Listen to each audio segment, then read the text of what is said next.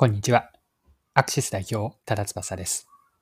プレゼンや商談で話をしている最中に、聞き手が飽きてしまっていると感じたり、こちらが伝えたいポイントがうまく伝わらない。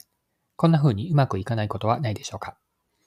実は聞き手からの興味を引きつけ、伝わるプレゼンにはストーリーの法則が存在するんです。今回は、起承転結を発展させたストーリー構造から効果的な伝え方をする方法を紐解いていきます。よかったら最後までぜひお願いします。一般的には物語の構成、展開、起承転結で作られるんですが、あえてその点ありますよね。三つ目の点。これを先に持ってくる起点小結とするストーリー構成があるんです。起点小結という点の順番を先に持ってくる読み手や受け手への効果というのは、次のようなものがあります。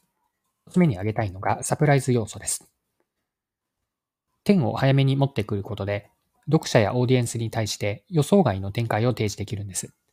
これは受け手の注意を引くのに効果的です。まあ、次に緊迫感。これもあると思うんですが、一般的な気象転結では点が後になるために緊迫感が後半に偏る可能性があるんです。一方の起点小結においては前半から緊張感を生み出して受け手が早々に離れてしまうことを防ぎます。また、ストーリーの世界観の共有。これもできると思っていて、天の後の章が続くんですが、章でより深くストーリーであったり、登場人物について掘り下げる機会が生まれます。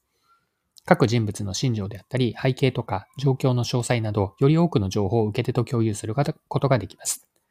また、多角的な解釈にもつながると思うんですが、章が後に来ることで、その前にあった点に対する多角的な解釈、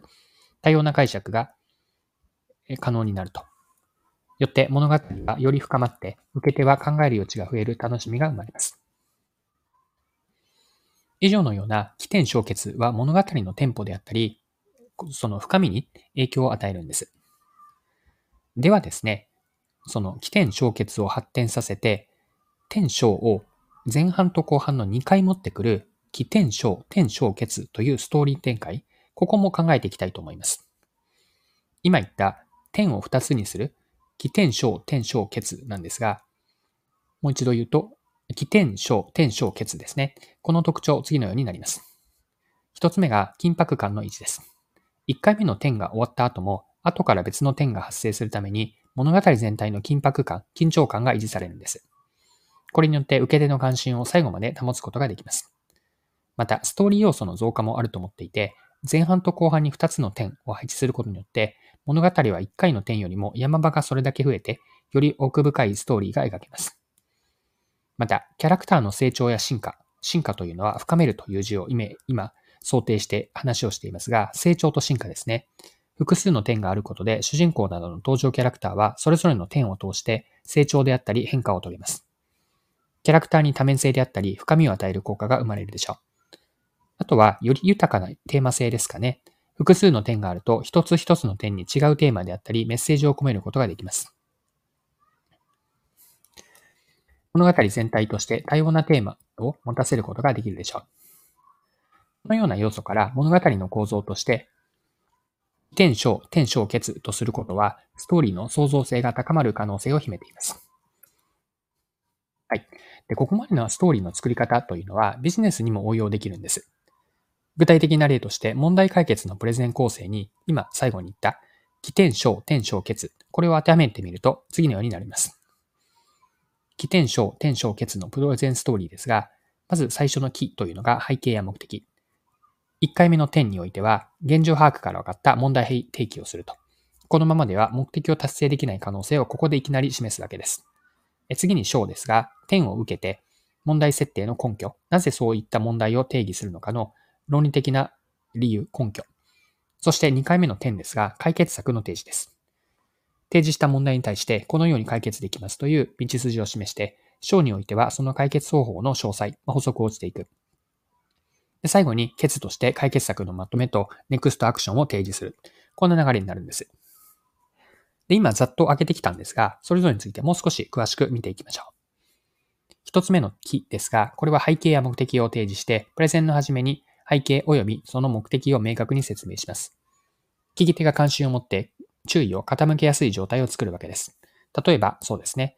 このプロジェクトのゴールは売上を20%向上させることですと。まあ、このように宣言、目的を明確に宣言するわけです。次に二つ目の点ですが、現状把握から分かった問題提起。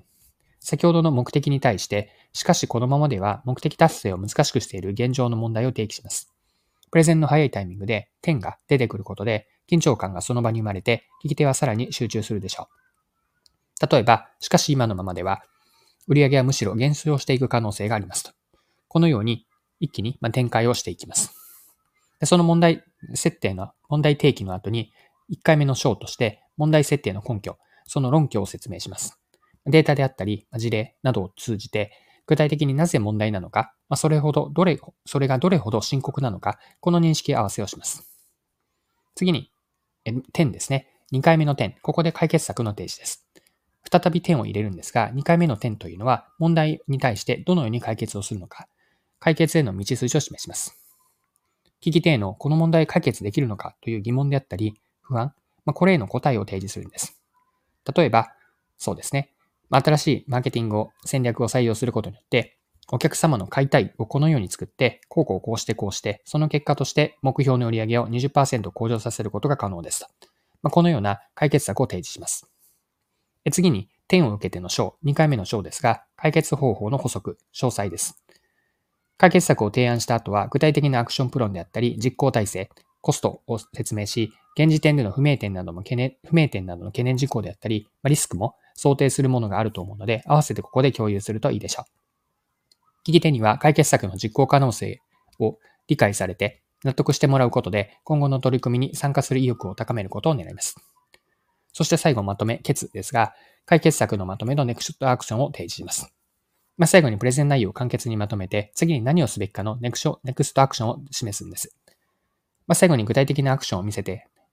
促すことによって、聞き手は具体的な行動に移しやすくなります。以上のような起点章、点章決ですね。このストーリー構造は問題を明確にしながら解決策へと導く流れを作って、プレゼンの聞き手が理解するように、理解できるような設計にできるでしょう。そろそろクロージングです。今回は、もともとは起承転結、この点を注目し、起点小結という点を早めに持ってくるストーリー構造、さらにそこから起点小、点小結と、ここまで発展させて、具体的なビジネスでのプレゼンでの応用方法まで見てきました。最後に今回のポイントを振り返ってまとめておきましょう。一般的な起承転結から点を先に持ってくる起点小結、さらに点を複数用意する起点小、点小結とすることによって、物語、ストーリーに早めのサプライズを起こして緊張感を生み出しつつ、ストーリーの柔軟性や深みを持たせられます。今の発展系である起点小、点小結はビジネスのプレゼンに応用することで聞き手の興味を引きながら効果的なストーリーテリングになるでしょう。具体的には、木で最初に背景を説明し、点で問題を提起。章において論拠を示した後に、2回目の点で解決策を示すと。章で解決策への補足情報を共有し、決、最後、まとめでネクストアクションを提示する。このように聞き手が理解しやすく、また行動を起こしやすい構造になります。はい、今回は以上です。最後までお付き合いいただきありがとうございました。それでは今日も素敵な一日にしていきましょう。